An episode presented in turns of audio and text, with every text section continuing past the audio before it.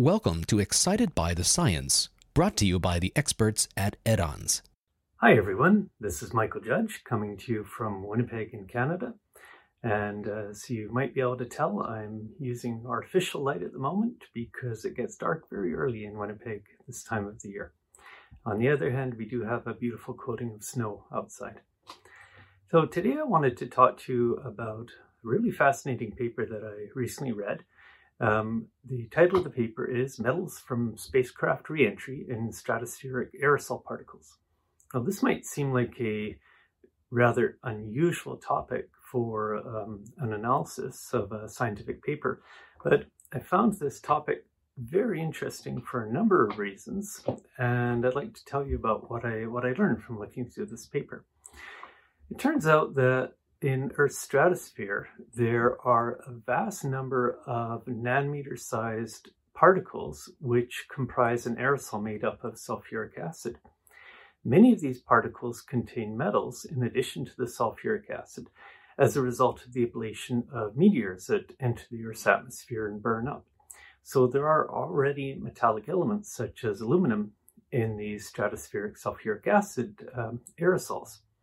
However, there are numerous man-made satellites that are going into space all the time.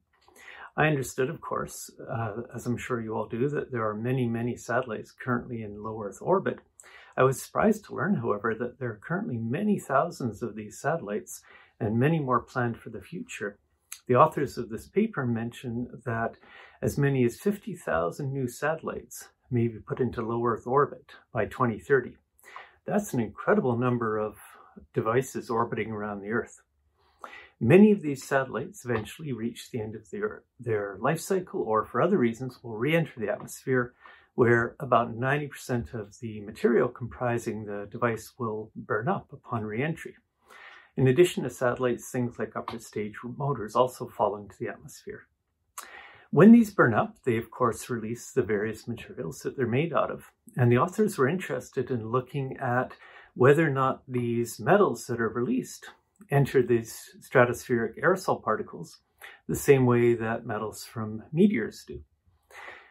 To uh, analyze this, uh, this scenario, they performed a really astonishing experiment where they put a time of flight mass spectrometer mounted on an aircraft that is used by NASA for atmospheric research.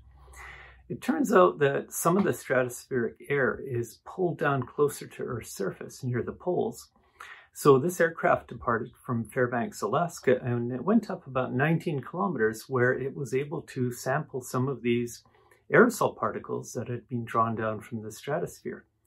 The way that this works is really fascinating. As the aircraft flies through the atmosphere, it draws in air, and the device in front of the mass spectrometer uses uh, interferometry to determine that particles have entered. And upon recognizing a particle, it uses an ultraviolet laser to essentially vaporize that aerosol particle and then uses the time of flight mass spectrometer to analyze for about 20 different elements, primarily metals, that are contained or may be contained in the particles. Using this technique, they were able to analyze about half a million particles with a very high level of sensitivity and came up with some really interesting results. What they found was that indeed many, many of these aerosol particles that they sampled contained metals that they concluded must have come from spacecraft that had re-entered Earth. This conclusion was based on things like the ratios of various metals, as well as the presence of um, various more rare or exotic metals like hafnium or niobium that would not be expected to appear in, in the stratosphere. On this basis, they came to the conclusion that human activity is greatly increasing the metal content of these aerosol particles. The authors weren't able to conclusively state what the repercussions might be of this, but they thought that it might change things like the nucleation of particles, radiative forcing in the stratosphere, and it also might act to conduct large quantities of metals such as copper into regions at the poles which don't normally have a high metal loading. All in all, this was a really interesting paper on an unusual but important topic, and I highly recommend it to anyone who wants to go and read it. Thanks very much. Bye for now. Asking the right questions is key to making breakthrough scientific discoveries and advancements. And as the research landscape grows more competitive and complex, finding innovative, interdisciplinary research ideas is more important than ever. The right questions address the most important issues in your field and make it easier for you to conduct high impact research.